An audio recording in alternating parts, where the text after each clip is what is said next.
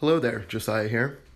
One of the defining characteristics of my experience recently has been the opportunity to meet a lot of people that inspire me and that have experience uh, that I don't have. And this conversation is certainly no different. I had an opportunity to sit down with Mark Lewis, who is the president and CEO of the Poise Foundation. The Poise Foundation is a black community foundation here in Pittsburgh. And we had a wide ranging conversation that touched on a number uh, of topics. We talked about uh, the history of the Poise Foundation, the philanthropic landscape here uh, in Pittsburgh, and uh, and how it sits uh, nationally. We talked about the idea of the of the family unit and its importance, ways that folks can be philanthropic in their own in their own lives, and how they can support principles um, that matter. Um, we talked about the nature of success. We talked about My Brother's Keeper. And I'm hoping that we can keep this conversation going because if folks, uh, if people like Mark and I that uh, are in different generations can sit down and listen to each other and uh, exchange wisdom, then there's not uh, much that we won't be able to accomplish. So uh, thanks to Mark for, for sitting down. And without further ado, uh, a conversation with Mark Lewis. Alrighty, Mark, how are you? I'm doing well. About yourself? Good, man. Happy Tuesday to you. You as well. Thanks for taking the time to do this. So we've been getting to know each other um, a little bit better over the past couple months. Uh, and I'm excited to have this chance to sit down and, and talk with you. Sure. Uh, I thought we could start with um, your own personal journey. Um, but before we get there, um, tell us about the Poise Foundation and, and a little bit of its history for context. Sure. So, the Poise Foundation is a black community foundation. Uh, we've been around for 38 years, created by my mentor, the man who's like a father to me, Bernard H. Jones. Uh, the whole idea of trying to create a vehicle that um, was accessible to the black community uh, from the view of philanthropy um, and trying to create a way where we controlled our own destiny by building economic vehicles that again we own we control and our community community could determine uh, where best to invest those resources so the foundation is a community foundation. We uh, are made up of a lot of different funds, uh, some created by the foundation, many created by individuals uh, within Pittsburgh and actually across the country. So we manage about 100 and almost close to 170 different funds right now okay. Uh, for various charitable purposes that we invest and then make grants. Okay, so let's start with some basic definitions. What is a community foundation? Right. So um, some people are aware of foundations. You have huge private foundations like uh, Bill, Bill and Melinda Gates Foundation, yeah.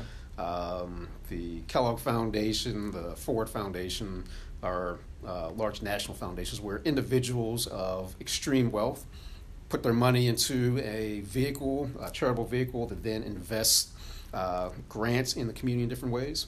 Uh, that's pretty much a private foundation or family foundation. A community foundation is a 501c3 charitable organization, again, where you have many people in the community, uh, across the community, investing resources to build this vehicle that then can channel those resources back into the community where they're needed the most. Okay.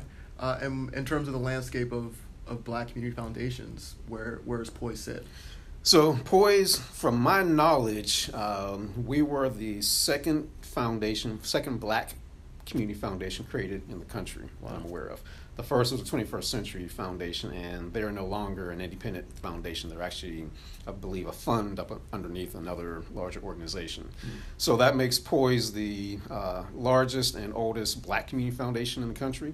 I'm only aware of one other that was started a couple years ago um, in New Haven, Connecticut, and I'm working with a friend of mine in Birmingham, Alabama to uh, launch a, another.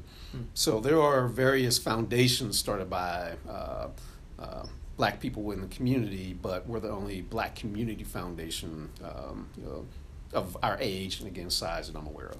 That's incredible. So, can you talk a little bit about the history of, of the Poise Foundation itself? Like, how did it come into being? Sure. So, Bernard Jones, um, who was just a a great person, a, a great man, uh, again, my mentor uh, since you know as long as I can remember. Uh, grew up in the 50s and 60s in uh, Pittsburgh. Saw a lot the Hill District, its good times, and saw the demise of the Hill District as well. Um, was a giant of a man, but always you know cared about youth first of all, but always had this idea of social entrepreneurship. And even before, uh, you know, those kind of terms, social entrepreneur and things like that were um, in vogue, you know, Yeah. he was doing it.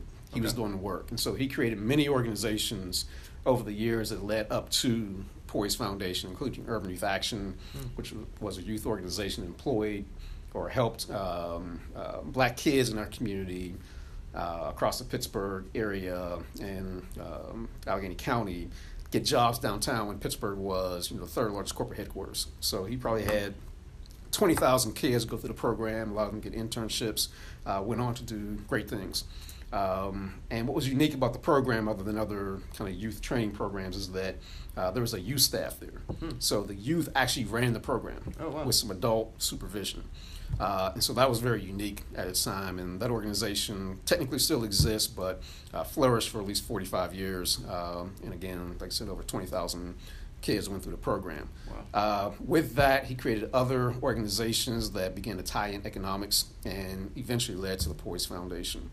Poise only started with about 160,000 um, you know, dollars on hand, 170,000 in three funds um, for the first. Again, we're 38 years for the first. Uh, 16 years, we were a volunteer organization. Um, for the next, I'd probably say 12 years, we were a one person shop. And it's only recently, in the last probably eight, nine years, that we began to build capacity as a, you know, what I call now a small business um, and continue to grow. So, um, if you look at where we focus our funds over the years, uh, probably by default, not so much planned, but by request, I'd say about 80 you know percent of the monies went to focus on children and youth type activities. Okay. Uh, some of that being scholarships and you know education based. Over the last say five to eight years, we really looking at us as a small foundation. Decided to take a, a deep dive and look at where we could have a big impact in the community. And for us, that really boiled down to two things. One was we have to figure out how to strengthen our families uh, within our community again. Uh, we're a, a community historically that had uh, strong family structure. Uh, and community and within the community, families really helped each other survive and thrive and uh, do what was necessary. So uh, over the last four decades, we've seen a a clear demise of you know just the core structure of family, but uh, the responsibilities that families have typically had within our community. At the same time, we've seen our, our neighborhoods and community structure break down. So for Poise Foundation, it's really those two things. How do we invest resources, leadership, and some uh, you know some thought around how to strengthen our families, and at the same time, how do we begin to drive a more sustainable Black community uh, within our region? Uh, let's just stay with the history for a quick second. What was what was his background that he was so uh, involved? You mentioned there's kind of a, a progress of interests, Mhm. started creating different organizations over time, incorporated economics, and then um, culminating with, um, or at least leading to the creation of the Right. Poise Foundation itself. Where how was he coming to this work? So Mr. Jones was a you know this big giant. He was 6'5", over two hundred fifty pounds. Played Yeah. football in college. Um, Big dude. Yeah, he went to Knoxville uh, State. Oh. Uh, played football there, but his major was social work. Okay. So again, he always had an interest of our community and how do we help our community, and, and more particularly, how do we help kids. And so what happened was in Urban Youth Action, when he created that program, um, when you looked at the funding streams, he um, Urban Youth Action became a program of the United Way. Urban Youth Action also was at the time early in its stages receiving a lot of uh, grant money from certain foundations. But what he found in being involved uh, both with the foundations United Way, uh, that because they were the major funders, they also determined or would dictate how best to run the program. Hmm. And if you can imagine, uh, Bernie Jones was focused on inner city uh, Hill District and inner city Pittsburgh, and uh, the individuals that were running the foundations in United Way were not necessarily from those same spaces. So it's one thing to help fund and support programs. It's another when you do programming a certain way in your community, Sure. then you try to impose that exact same process on another community where it doesn't have the same resources, history, culture, whatever, and think that you're going to get the same results. yeah, it might contribute to different results. there. Yeah. So what he did, what that spurred him to do, is think about how do we gain control of our own economic destiny. Mm. And if we control the resources, then we control the programming, we control where investments need to be, and because we're of the community, we know a lot better where to invest those resources than those who are outside the community. So you mentioned that it started with um, 160, 170 thousand dollars to begin Right. with. Um, how did they or did he go about raising awareness and Sure. support? And did he experience any resistance um, beyond just trying to start a new enterprise? Uh, yeah, I laugh at the resistance piece. Let me start with the, the first question. So, uh, what Bernie Jones would do, he was a you know just an amazing person at being able to capture and captivate people and express um uh, you know his thinking and thoughts. And his thinking was, uh, as I mentioned earlier, probably decades ahead of where he was at the time. Uh, but basically, what they did was, you know, grassroots fundraising. Okay. So they held. Uh, he would get people around him that became ambassadors for what he was trying to do, and they would hold fundraisers. They would do things in the community to raise money, to raise awareness. Um, you know, he would take kids on trips out of the state to D.C. and different places to you know create exposure. Yeah. Uh, he was just somebody who really and deeply cared about people, and you can see it based on the numbers of people who wanted to be involved in what he was doing. And so, through that process, and um, then getting people he knew and others to invest in the foundation and create funds, be it their own charitable funds or funds for you know various charitable purposes, the foundation began you know to grow over time. Switching gears to uh, was there any resistance? Um, he shared with me one letter that he received when he created the foundation of um, uh, it was a, a white business person. I don't think he ever told me the person's name, but the person basically wrote a letter uh, to him when he started the foundation because we had to publicize that. Yeah. Uh, and the letter basically said, you know, went through a process that basically said, you know, how dare you people create a foundation? You know, we've taken care of you all this time. We know how to do it better than you do, right? And we will continue to take care of you. And so, um, you know, that was one situation or one example. There were many others. Uh, I won't mention who he had worked for uh, previous to Poise, but uh, there was a situation where one of his former employers uh, basically said, you know, if you give up Poise Foundation, we'll double your salary Wow. right? And so I think they knew the importance of you know controlling anything. So when you control assets, then you have the ability to uh, determine you know your destination in a much better way. And so we're far from uh, being there with Poise Foundation, but at least it's a vehicle that we can build on, and uh, it's it's you know further along the road than many others uh, you know throughout the country. So let's transition. That's a remarkable story. uh, and I'm trying to imagine what his reaction was receiving a letter like that. Um, what It wasn't good. wasn't great. No, well, he wasn't thrilled by that. Okay. Uh, so let's talk about how Poise defines community, Mhm. um, and then today, um, what like what does that look like programmatically or in terms of uh, of funding areas? Sure. So that's a that's a very interesting question that we wrestle with all the time. So when by definition, when you talk about community foundations, you're usually talking about a geographic, uh, specific geographic place. Right. Now that geography could be you know a neighborhood, a city, uh, or anything bigger. Our core geography that we talk about uh, when we say community is really Allegheny County. Okay. Uh, so it's Pittsburgh and then those surrounding uh, municipalities within the county. Uh, we do reach out beyond that, um, and that's from more of our focus of where we try to invest dollars as well as where we try to uh, support certain types of programs. Now we get donations from across the country, and we have funds that people have started, uh, you know, from all over the country as well. And within those funds that people have started, um, a lot of people that don't live in Pittsburgh have funds that they create in the foundation, but those funds support programs in other areas of the country. So just because you start a fund here and we're a community foundation does not mean that all the funding has to be done in Pittsburgh. Right. But the majority of the funding is done in Pittsburgh. Okay. Uh, so when you think about, so that's kind of our, our when we talk about community, uh, and for Poise Foundation, again, we are a black community. So when we talk about community, we're really talking about the black community within you know the Pittsburgh region. Yeah. Um, and we believe that you know there's not anything significantly unique about the Pittsburgh region that the things that we talk about and the things we're trying to employ could not be uh, you know done elsewhere in the country. Mm.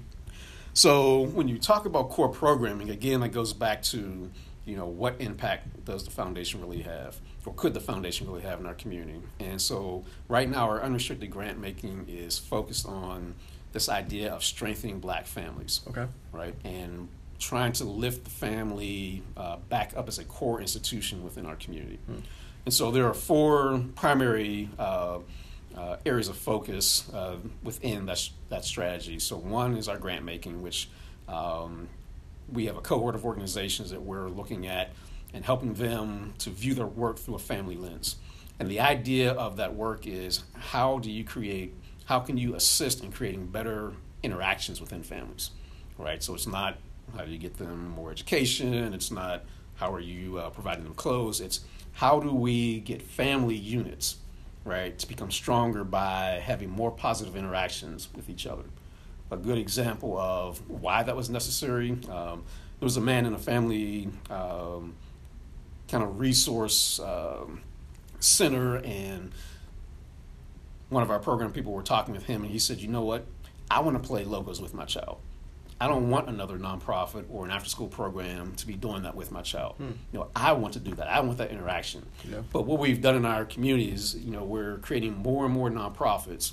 and those nonprofits are, um, you know, I think it's unintentional, but what I see happening is those nonprofits are basically um, the responsibilities of families are being outsourced to various types of nonprofits. Mm. And so families are taking less and less responsibility. And there's many reasons, you know, for that. We can argue back and forth as to why that happens. Uh, but the issues I see is one, it's not sustainable. Two, there's no way that any nonprofit can give the attention to a child like a family can, be it its parents, extended family, or whomever. Um, and so this whole idea of building up strong families through allowing them to experience and uh, adopt and uh, make habit again this idea of strong you know family interactions is critical. Real quick just the other aspects of the strategy. Um, there's a uh, piece of the strategy that's focused on uh, trying to create positive imagery within our community. Okay. In other words we don't see strong families. You know in the pittsburgh area 23% of our uh, families with children are headed by single females. Mm. Right? Now, that doesn't mean that the male, you know, fathers aren't involved or males aren't involved, but that's the visual. That's one of the statistics we see, and typically that's the visual you see, right? On so like in like media, in media, even if you're just walking in the community, a lot of times. Okay, so, you know, so like the lived experience of folks, you're not seeing the vibrant sense of. Family. We don't see it, right? I but see. that doesn't mean it doesn't exist. It doesn't exist, right? It's like a dominant, a dominant template that you're seeing. Exactly. Okay. So one thing we want to do is lift up that view because for children, for anybody in our society, you learn the most through modeling, right? So what you see modeled is, you know, what kind of gets in your psyche. That's what you see. That's what you believe. That's what you adapt to. And so um, our idea or thought is, how do we show the modeling of strong families? And we don't define, you know, what a family looks like, uh, but you know, there is strength in families, and um, the narrative in our community is that you know there is nothing of strength there are no assets, right? And so our view is let's show those assets. Mm-hmm. There's also a policy piece and then um, a piece around changing the, the mindset of those in the field of philanthropy and nonprofits. In other words, how do we get others to start thinking about this view of investing their assets uh, from a family lens, not just how do we help these kids or this parent or whatever. Uh, that's interesting. So, um, let's talk about some more of the general landscape then, because you mentioned the uh, preponderance of uh, certainly the frequency of nonprofits uh, or just the, the total number. And that's something that I've been familiar with uh, coming mm-hmm. up the way that I have in the nonprofit space in Pittsburgh. Um, talk about where Poise, just let's just talk about like the, the philanthropic landscape mm-hmm. um, because like you mentioned, a lot of these are funded by uh, other foundations. Um, what, what do you see? How would you describe that to someone who's not familiar? Yeah. So Pittsburgh is uh, is very interesting and unique. Um, we are, you know, even today with some of the uh, Facebooks and Microsoft and these huge companies that have developed extreme wealth yeah. uh, and have allowed some of their owners to create large foundations. Pittsburgh is still probably the sixth largest uh, philanthropic community in the country uh, per capita, based on you know the number of people we have here um, and the number of and types of foundations we have here. Mm. So there is extreme foundational wealth within the Pittsburgh uh, community. Yeah. Um, I think that is good on one hand, it's extremely bad on the other because what we also see is that um, for most nonprofits, most of their funding comes from the foundation community, yeah. not from individuals. right? Right. If you look at the, the landscape in the country from a philanthropic view, most charitable, over 80% of all charitable deductions come, I mean, charitable gifts come from individuals. Uh, But that's kind of, you know, not the case here in Pittsburgh just because we have such a huge foundation uh, community. right. So, um, you know, with all that money comes the ability to produce or support a lot of nonprofits. Right. Um, unfortunately, there's still not enough money in our community to support all the nonprofits that we have. So, one, I think that nonprofit structure, and if it's a growing nonprofit structure, is not really sustainable, Mm. right? Two, it goes back to the point of is it better to have a family become sustainable and be able to take care of itself, or is the scenario these days to create nonprofits out there to do a lot of what families, you know, had typically done in the past, right? And again, I'm not arguing or you know, saying there aren't reasons why certain things happen, but again, it's not sustainable, Mm. right? And I will argue that, you know, 99 times out of 100, a family cares more about the family members than any, you know, individual nonprofit can, regardless of how well intentioned or well meaning they are. right? Yeah. Uh, so here's an easy question: How do you support the sustainability of a family unit? Now that's tough. Yeah. And I think it's extremely hard. Yeah. And I think that's why uh, most foundations and most nonprofits don't even want to talk family Mm. because it, it's hard, it's messy. How do you define it? There's all these different types of relationships. Right. Um, you know, but at the end of the day, um, I think it for me it comes down to basic common sense, right? And so at the end of the day, I think we um, we tend to make life so complicated with all the different systems we have, right? When we wake up in the morning, right? We wake up, we get dressed. Hopefully, we get something to eat, right? We go to school or we go to work. We interact with other people, right? There's a, a health piece in there. So, mm-hmm. you know, there, there's basic things that we do on a daily basis. Now, in the system, if you look at, you know, the system as a whole, this system is extremely complex. And what we do is we keep adding complexity to it Yeah. right? So we and then we sector off things. So we'll talk about affordable housing, we'll talk about jobs, we'll talk about education. Then we make those these huge systems. And the problem with systems is they become so large that you really can't manage it. But when you break it down back to a family, it, it's you know to me it gets again very simple, right? There's all these little basic things that make up you know that support and provide a family what it needs. So when you're talking about affordable housing, which I won't dispute that you know there's a need for that. Yeah. But at the same time, affordable housing is not a solution. Not a solution to right, Right. to sustainability certainly. Right. The solution is how do you help a family be able to afford the housing they need. Yeah. Right. I see what you mean. Yep. But we'll focus on affordable housing and say you know we have to get all this affordable housing because people obviously need housing. Right. But again, we'll do that forever and never solve or get to the point of trying to solve the problem. And so I think um, you know when you start talking about how do we get families to become sustainable again, that is extremely hard because now you're trying to talk. You know, you're you're bringing into the conversation changing the system Right. and trying to change the system to to a point where it supports families, not. I mean, it supports families in their growth to become sustainable, not just supporting families so they don't fall off the table and you know to provide a floor so you know they're not so bad off that there's no recovery, right? And and I think that's necessary, but at the same time, where are those institutions or systems that are saying yes, we can do that, we can stabilize, but how do we build this family up so it can take care of itself, Right. right? So that's my- that's my next question. How how can Poise or um, uh, a philanthropic entity, um, how can in the in the context of some of this larger systemic change, Mhm. how can they encourage some of those um, basic components of a healthy, thriving, sustainable family unit, Mhm. and um, and how are your resources kind of tailored towards that? Right. So, and, and again, that's very tough. I mean, Yeah. We're a very tiny foundation in, you know, in, in the scheme of things. Uh, and so I'll, I'll start by saying it's not, and this will be hard for some people to understand, but it's really not a money issue. Hmm. So if you think about in the Pittsburgh region, we have uh, foundation dollars uh, every year, somewhere between 350 and 400 million dollars invested in our community. Uh, if you add on to DHS, Department of Human Services, close to another billion dollars every year. Wow. So you would think with those type of investments, we would see some substantial change taking place in the lives of you know a lot of people, but you you don't see that, right? And so I think it's a it, you know it really starts from a community perspective. Do we as a community really want to invest? in those who need it the most, right? And not invest this year and think there's going to be a change next year. Mm-hmm. We're talking investing 10, 20, 30, 40 years to see some substantial change over that time frame. If I look at, uh, just to throw out a stat, I'm a stat guy. Yeah. If I look at the 1960s, where black households in this country, uh, 70% were two parent households right? And if we look today, on average in this country, we're down about 23%. Wow. Right? That's, that took a four year, I mean, a 40 year, you know, slide time frame to get yeah. there, right? At the same time, what's interesting is the number of nonprofits escalated tremendously during that same time frame, right? So just keep that in mind.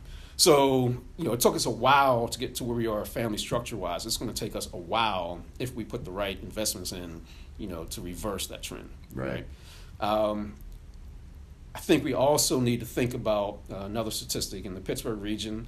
Black income in Pittsburgh is you know, approaching four billion dollars a year. Yet we probably spend about ninety-seven percent of that outside of our community, mm. right? And so, if we were able to take a portion of that income that is ours, that we determine where it goes, and intentionally reinvest that back into our community, what type of change would that have? You know, would that make? What type of of businesses in our community could that support? Right. If those businesses were supporting the right way, what type of jobs, excuse me, and and um, you know sustainable jobs could that create? Yeah. Right. Right. So what dent you know could that make on poverty? If we, I like the number five percent. Five percent of that is two hundred million dollars a year. Wow. Right. How many jobs? How many corporate? You know, how many companies? How many businesses could we support with two hundred million dollars a year? And that's that's significant even compared to the uh, to the total philanthropic activity on a yearly exactly. basis as well. Exactly. Yeah. So is that just you know encouraging folks to support local businesses, community uh, entities, stuff like that, um, participate in, in social activities and clubs, uh, kind of uh, um, like local institutions, churches, what have you, or? I think it's a um, it would take a a comprehensive plan, right? So I don't look at this as a buy black marketing campaign. Uh, I look at this as because I hear that I hear that a lot. Right. Know? Right. And so I think those, which you mentioned, those are important pieces. Right. But it would be dangerous to think that just because we say let's do these things that it automatically happens that way. I think there's education that needs to happen throughout our, our community, be it on the consumer side, be it on the, the business side. Um, potential employee side as well as investor side. Mm. So there needs to be a comprehensive plan. And, and, although I'm not one, you know, I like things to be authentic, uh, because we have been uh, submerged into this system that we currently exist in.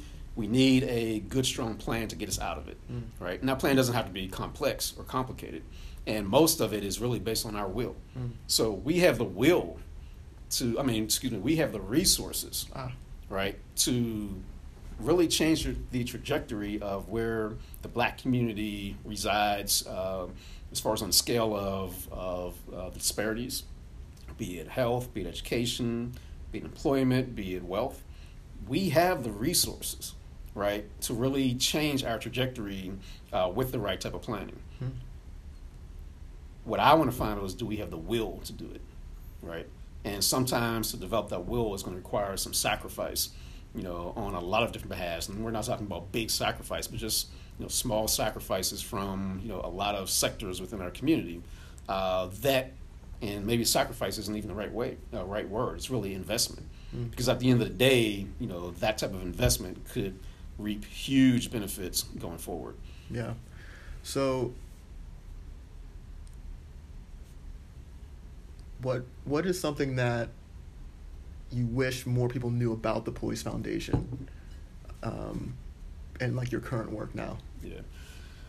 So Poise, the, the unique um, benefit of Poise Foundation is we are a vehicle that really allows, especially within the African American community, um, the majority of households or families um, to be philanthropic, right? Mm. And to be philanthropic in a strategic way. Mm. So most of us in the mail will get, you know, this is not to knock any uh, particular nonprofits, but uh, easy one for me to remember is in the mail you'll get a letter saying, you know, we're the March of Dimes, uh, support us, send your twenty five dollars or fifty dollars, and we'll do that. Maybe we know someone that is suffering from, you know, a certain illness or disease, and we support it. Uh, but we have no idea, you know, where the money goes, and I don't mean it's being used the wrong way. We just have no idea how it's being invested, right?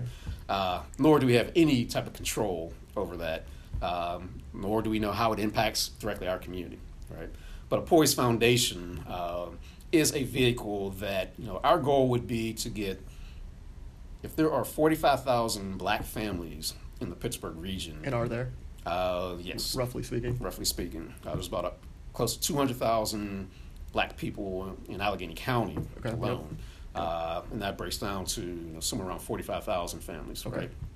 But what would it look like if we were able to get 45,000 families at a minimum to contribute $100 a year into Poise Foundation, right? To support the efforts of what we've been speaking about, trying to lift up the black family again as a uh, critical core institution in our community and trying to help uh, reestablish a uh, strong black community within the Pittsburgh region. And when I say a strong black community, I'm not necessarily just talking about um, you know, a black neighborhood. We are spread out, you know, within our region all over the place, which right. is why people say there's not a black middle class here, there's not strong, whatever, which is not true. It's just that we are so spread out that we almost seem like we're invisible. And the majority right? uh, of folks of black folks live outside of the city limits. Is that is that's that correct? correct? Yeah, that's correct. There's more people living, black people living outside the city than in.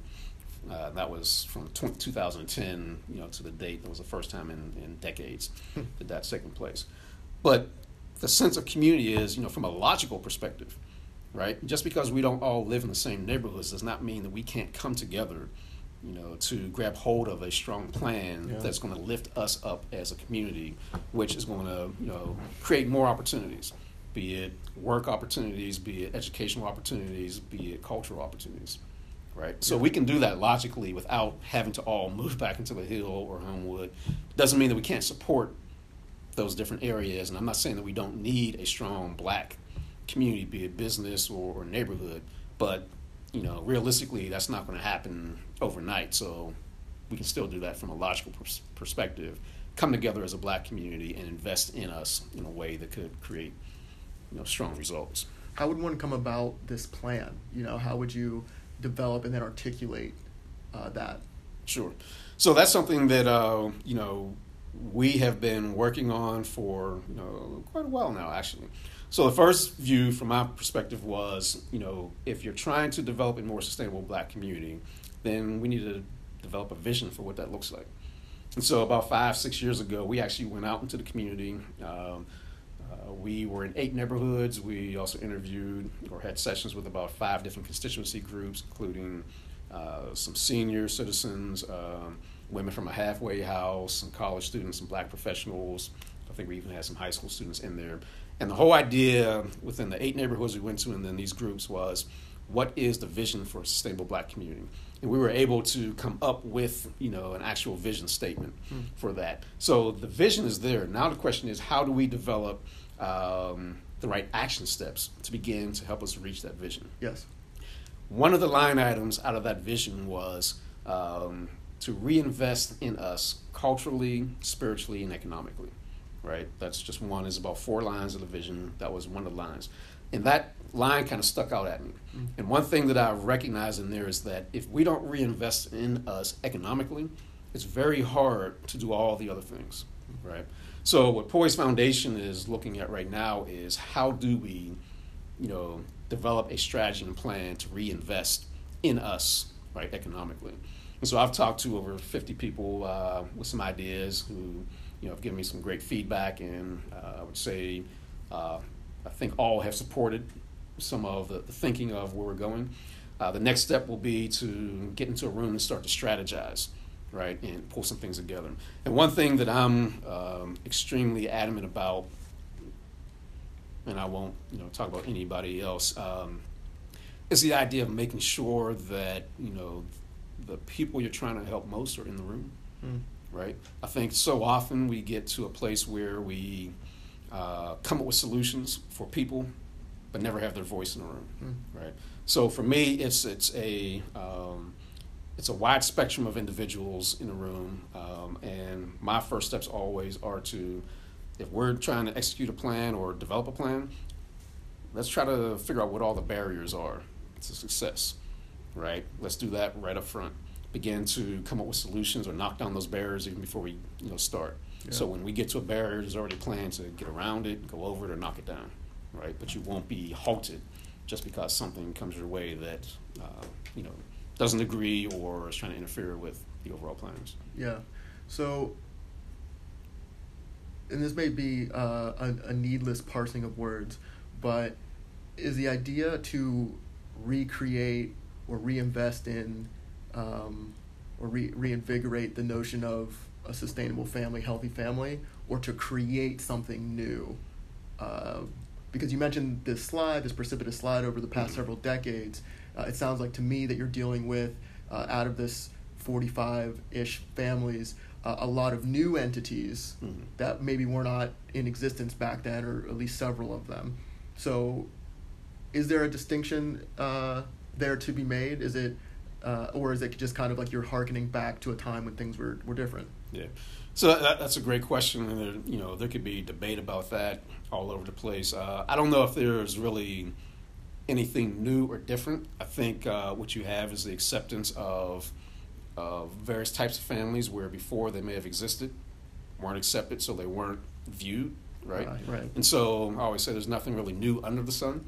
Uh, Sure. So again, at Poise, we are not trying to define what family looks like, uh, but within a family unit, right, um, there are still certain relationships, there are still certain values, there are still certain um, um, you know things that we should be teaching our kids, right, so they grow up to be productive adults when they reach 18 or 21 or whatever. And right now, I see us, you know, whatever that looks like, I see us um, too often pushing that out to nonprofits to, uh, you know, not necessarily, I don't think we so much push out the idea that we want nonprofits to teach our kids values, right, or the school system necessarily teach our kid values.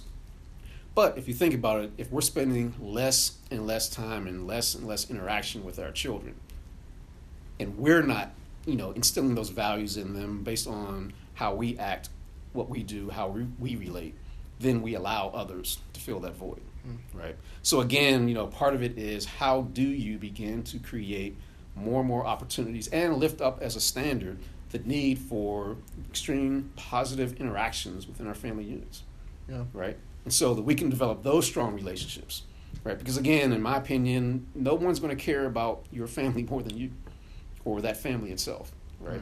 And the and the question becomes, how do we help support the creations of families that can take care of themselves? Now, that's not in isolation. You know, everything is community, and we all interact and need to be uh, interacting in community. But again, with family, we're not just talking about who's in that household. We're talking extended family.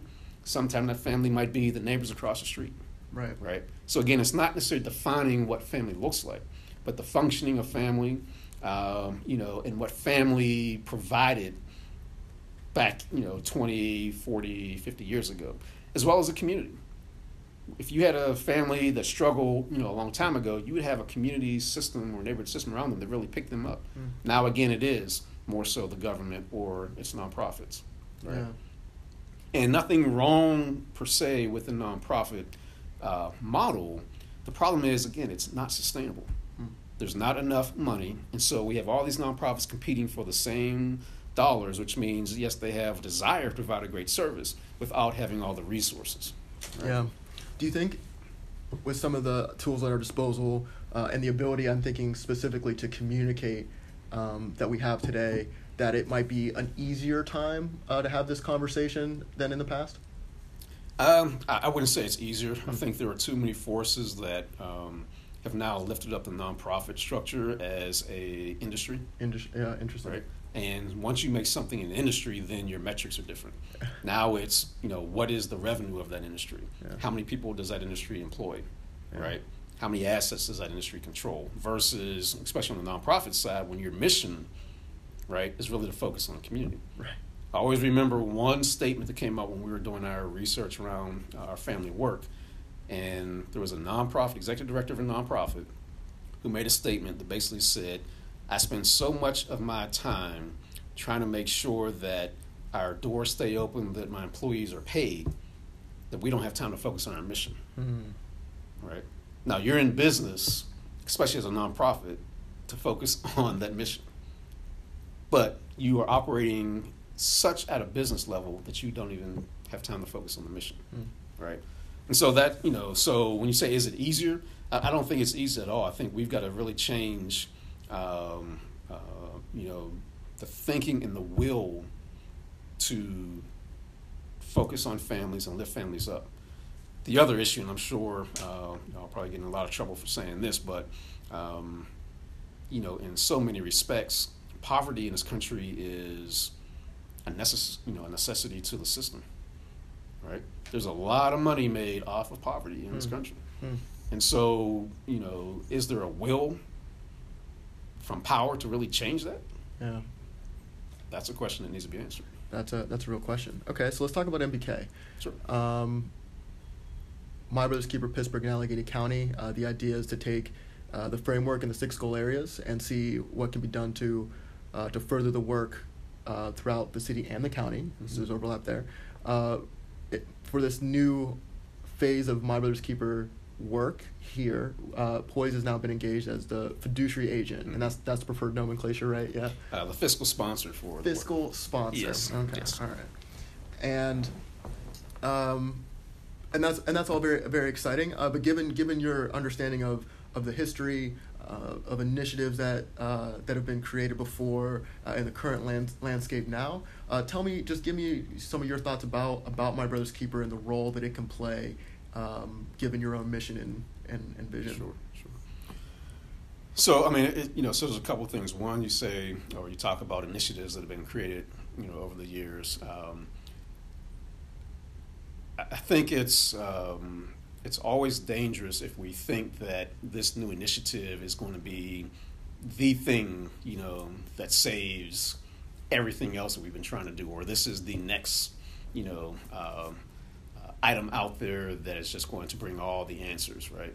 And so I think um, whatever we do, we still need to think in the context of community, Grounded in a Uh, sense of community. grounded in the sense of community, Yes. and really grounded in the sense of family, Mm. right? Where does my brother's keeper come from, Mm. right? Mm-hmm. If you think, if you trace that all the way back, it's it's a biblical reference to a family, That's right. right? That's right. Not a neighborhood, a family, Yeah. a blood brother who right. basically said, "Am I responsible for my brother?" Right. right? Right. And so you can extrapolate that out to me now, um, you know, community members and neighbors and everybody else. Are we responsible? Um, and I think, you know, the answer to that should be we, you know, whether we're responsible or not, we should have concern and care, right, for everyone in our community. And so that's a whole different conversation. Um, but at the same time, you know, and, and how that relates back to the family, we need to make sure that as we're talking about my brother's keeper, and I know um there's been iterations of uh, the initiative since it's been developed to also include you know girls, so it's focused on men and women. I mean, uh, young boys and uh, men of color, and then Yeah, strong initial been- focus there in Right. the wake of the Trayvon Martin murder. Right, right, But there's always been that conversation, you know, do we leave the girls out? And so there's always, Right. you know, trying to bring that back into focus.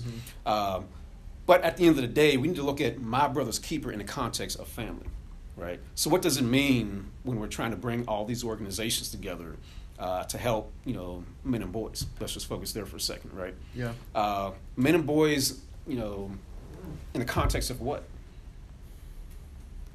Men and boys are still part of families, right? And the strength of, if I have a, an initiative or organization and creates this strong, well powered male, right, to become 21, 22, 25, and now is very productive, but I teach that person nothing about relationships, how to relate, right, to people close to them, how to relate in society, how to do whatever, right, then I'm still missing the boat. All I've done is created this strong individual, right? But just because it's a strong individual does not mean that they're going to be an asset to the community. Right. Different Right. kinds of productivity. Different types of productivity. Yeah. So we always need to do whatever we're doing, and for us at Poise, it's always coming back down to that family piece, right? So what does this work mean in the in, you know uh, in the context of family? Are we creating just strong males? Or are we trying to create strong males to be strong leaders within their family, right? And again, the reason why we keep breaking it down to the family because that's a simple. That is the foundation and building block of community if I look at various, you know, communities, be it weak or strong, I can say if, if someone, however you want to define it, says that's a strong community, I can almost guarantee you that there are some very, there's a high level or high number of strong families within that community. And what I mean by that is families who are uh, sustaining themselves, right, who have resources, who, um, yes, depend on everything like everybody else, but um, you know, have the power to make decisions and have been strong models for the next generation coming up, right? So um, the My Brother, My Brother's Keeper initiative, I think, could be a very good initiative. I think it also needs to be viewed in the context of what else is happening in the community, right? What can we connect to? Make sure we're having conversations with other initiatives and other things that are going on, because again, there is no solution in isolation, right? And that's going to be, you know, the key. How do the six core goals align with other things that are happening? So I understand um, how we have, you know, at least in Pittsburgh, we're trying to marry my brother's keeper with uh, the initiative with uh, the city and county, and making sure that you know if those six goals interact with other goals, then that provides stronger resources and maybe some connective tissue. We need to make sure that we don't lose, you know, the uh, the core and the soul of my brother's keeper as it attaches to the larger systems. Yeah. Right. That's always a risk. It's always a risk, and it, and it brings up uh, a, a question that I've been wrestling with since starting uh, this work in 2016, Mhm. which is that um, I've, I've it's been great to have uh, the original playbook. It was one of the first MBK related documents that a city or county or uh, governmental municipal entity uh, produced Mhm. In the context of uh, the the national challenge that the Obama administration gave. Uh, and within it, there were all these specific objectives within the six goal areas, everything from early childhood through post secondary matriculation, community police relations, uh, public safety.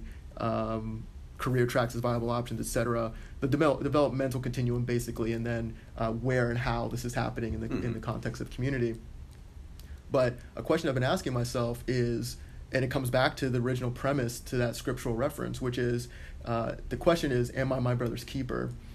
If the answer is no, then I feel like the conversation ends Mhm. ends there. It's like, oh, okay, Right, okay, well, right. no, okay. So you Right. have no responsibility. If the answer is yes, Mhm. and the implication of uh, of the of it being titled, the initiative being titled "My Brother's Keeper" is that we're saying yes to a certain Mhm. extent. What then does being a keeper mean? Sure. And if you're going to start with an initial strong focus on African American men and boys, for example, what does it mean to be their keeper? And then what th- does it mean to be a young man or boy of color Mhm. and keep others? Mhm. Uh, and I think that's a fundamental underpinning question because looking at the specific objectives on, on how we're tracking with uh, early childhood immunizations, for example, is a, is a key pivotal objective for long term health and trajectories. Uh, but when you're talking about how we should then behave with one another, how we should then pursue uh, a sense of community, starting with ourselves 1st and Mhm. foremost, keeping ourselves, uh, but then those that are close to us in a broader sense of community, I think that's really where the conversation has the potential to introduce Sure. uh, principles, examples, models that can allow folks to go on their own journey. Uh, because you mentioned you mentioned the the uh, this idea of kind of uh, in some cases outsourcing what would have maybe been family time to nonprofits or out of school time uh, programs or whatever the case may be for whatever reasons there may be, um, and how that can have interesting effects one way uh, or another. But I think what's interesting to consider is what kind of learning are you perhaps losing out on Mhm. uh, given that given that setup Sure. and if you were going to say uh, define or maybe not define but model or encourage the idea of a of a coherent family unit how would you introduce those ideas Mhm. it might not be on a whiteboard Right. right, or in a curriculum Yeah, I think again, it's you know, so for learning, for me, yes, you can learn in the classroom. You can learn in various ways. You can learn online, all over the place these days. But Right. for me, the number one way is modeling. Hmm. Right. We again remember what we see, right? We develop habits based on what is modeled to us on a day to day basis, in and out, in and out. Yeah. Whether that modeling is good or whether that modeling is bad. You know, there was the old saying, right? An apple doesn't far, fall far from the tree. Yeah. What that means is the tree is set in its ways, right? And when that apple falls, it's going to be right near the tree. So there was a study that was done. I was listening to NPR once, and they mentioned the fact that um, when adults grow up, right, over 90% of adults, when they grow up, they adopt the same values and standards and you name it that their family, you know, that their family exhibited as they were growing up, right? The reason that's not, you know, you say, wow, really? Well, I mean, it makes total sense. I spend more time with my family. Yeah, the function of time. Right. Right. Than anybody else. Yeah. Also, as human beings, we have a strong desire to belong. Mm. So it's not just that I spend more time with my family, I also belong to that family, right? So whether I have mentors or whatever, when I go back to that family, that family usually has the strongest influence on me because that's where I belong, right? And so because I belong there and because I spend time there, you know, that's the modeling that I see the most. And those are the intimate conversations that we hear, right? And those are the things we see behind closed doors. Yeah. When you know all of the um, things, the airs we put on outside go away. Our kids see us model different things, and if there's two parents, they'll see a relationship, Hmm. right? Good or bad, Yeah. but they're seeing a relationship model, right? And so that modeling to us is probably one of the strongest ways that our kids will, um, you know, as they mature, that will be the indicator of you know how they mature is what is in their atmosphere and what are they seeing Right. right and again that's why one of the core tenets of the strengthening black families work has always been we haven't really executed on this yet uh, for various resources so the more resources we can get poured into Poise Foundation, the more we can do this. But it's that whole idea of how do we lift up strong models, right? Because it, it- you know it's a shame in our community when so many of our kids, you know, you ask them what they want to do when they grow up, sports, celebrities, or rappers, right? And that's not a surprise because what do they see being lifted up and glorified, you know, in our community? They don't see too many doctors. They don't see too many dentists. They don't see professionals. They don't see plumbers, electricians, you know, on a daily basis. What they see is, you know, what's lifted up. So that becomes their aspiration. Where back when we were a strong community and had to live together, you could be poor, but across the street was a doctor. Hmm. Down the street was someone who worked in the mill, you know, but these were people making good livings, Yeah. right? And so you saw that, you were exposed to that. Hmm. And so your dreams could be, I can be, you know, like Mr. Sims or Mr. Peters or whoever it was, Mr. Smith down the street, because I see them, and that's the modeling I see all the time. Yeah. We have lost that um, pretty much in our community because the professionals and middle class that we do have, again, are so spread out and segregated in various communities that they're not really seen, right? And the ones, uh, the people who tend to be left in our communities aren't seeing those in the uh, black communities, especially in Pittsburgh, aren't seeing those type of professionals, you know, on a daily basis. Right.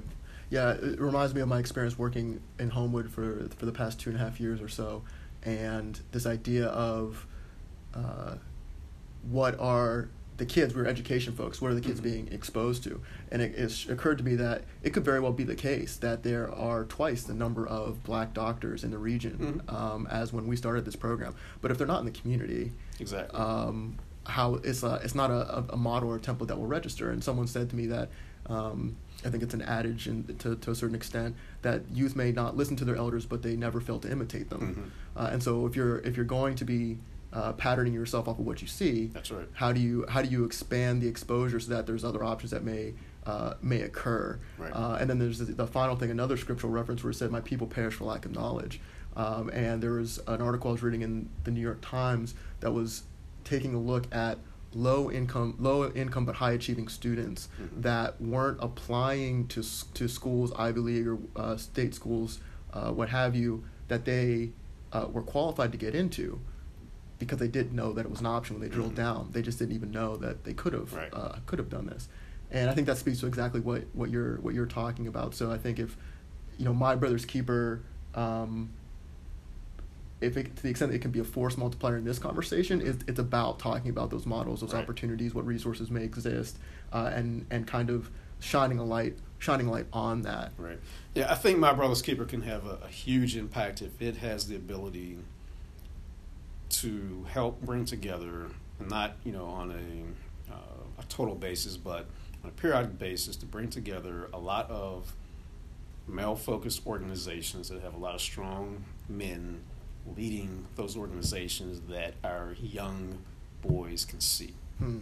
right, on a consistent basis On a consistent basis. right?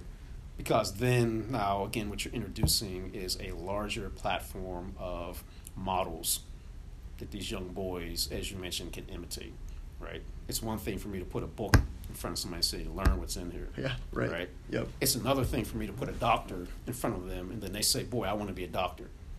Then you tell them, "Okay, if you want to be a doctor, you got to learn what's in this book." Right. right? Right. Now what you've done is created the dream, and now they have the dream. They're willing to do what it takes to reach the dream. Yeah. If I just put the book in front of them, then there's no context to why do I need to understand what's in here. Yeah, I was just I was just reading. Uh, I'm reading a book by uh, this guy named Jordan Peterson, and there was a line that I just encountered that said something along the lines of uh, he, and it was a quote from someone else that he who has a, a why can endure however like whatever how Exactly. something along those lines. If you can give someone something to aim for, um, now all of a sudden it's not just homework, Right. not just some random assignment that's going to take up your time that you don't want to do, but it's related to your career goals. and that's what we've done in general. uh, to so many people, black and white, but mainly, you know, uh, at a much higher degree, the black community. We've taken the dreaming, the dreaming process away from our kids in a way that, you know, the why is gone. Mm. And so the only whys they do see are celebrities, sports figures, you know, those they see on TV. And the problem, you know, it's not a problem to say that I want to grow up to be a football star, basketball star, whatever. You know, if that's your dream and goal, great.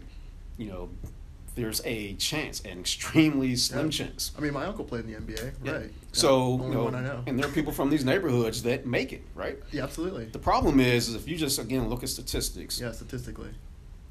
the chance of a high school senior playing sports, let's look at football. The chance of a high school football player making it to the NFL is 0.03%. Right? That means out of all the high school football seniors in this country, 0.03%. Yeah. That's not a tenth of a percent.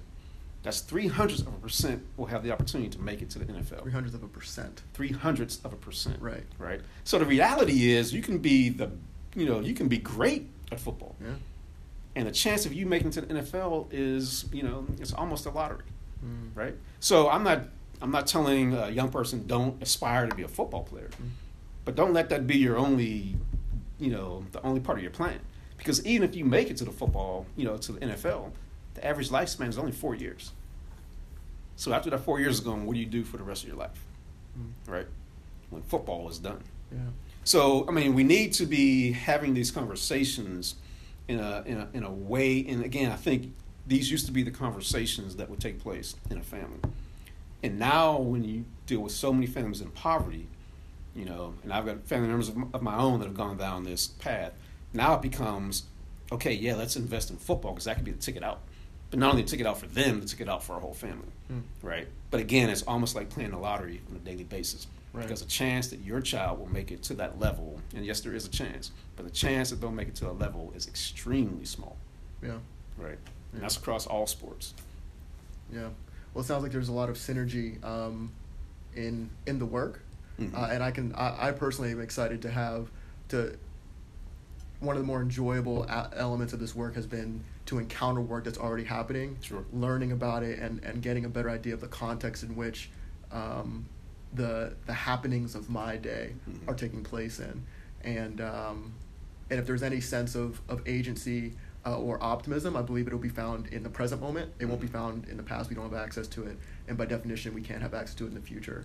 Uh, so if I'm going to be doing the work, I'd like to proceed with both of those things, right? Uh, a sense of agency and and of optimism, uh, and see what we can see what we can do. Because you and I both know there are those models and those options out Right. there, and it's not a capacity issue for our young people. Mhm. Um, I'm of the belief they can achieve whatever it is they set their heart uh, and mind to, whether you know, but human beings aren't objects. Right. So you can have a goal and achieve it, or have a goal and fail, and yet not, uh, or fail to achieve it, and yet not fail, Mhm. because you'll grow and change and learn over Sure. time. And especially if you haven't been exposed to a lot, um, you know, striving for something ambitious, you'll get a lot of value out of that one way or another, uh, and you might be able to channel that energy into something that where you have a better chance of success. For in, Right. in this example, uh, or maybe is that passion for football is.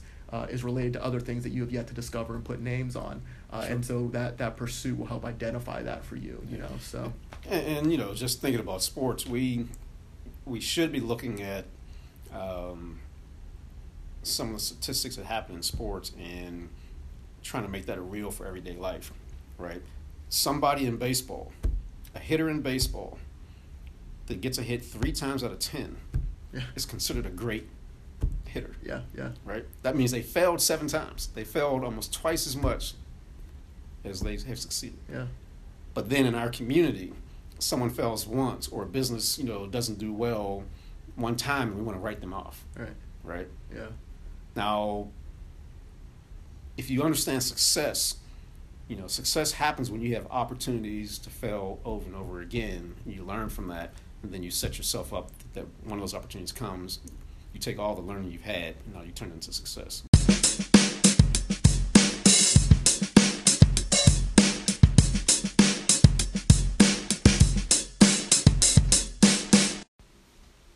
Hey there, Josiah here again. Hope you enjoyed the conversation uh, with Mark Lewis. I certainly did. Uh, so much to unpack there and uh, so much to be inspired by.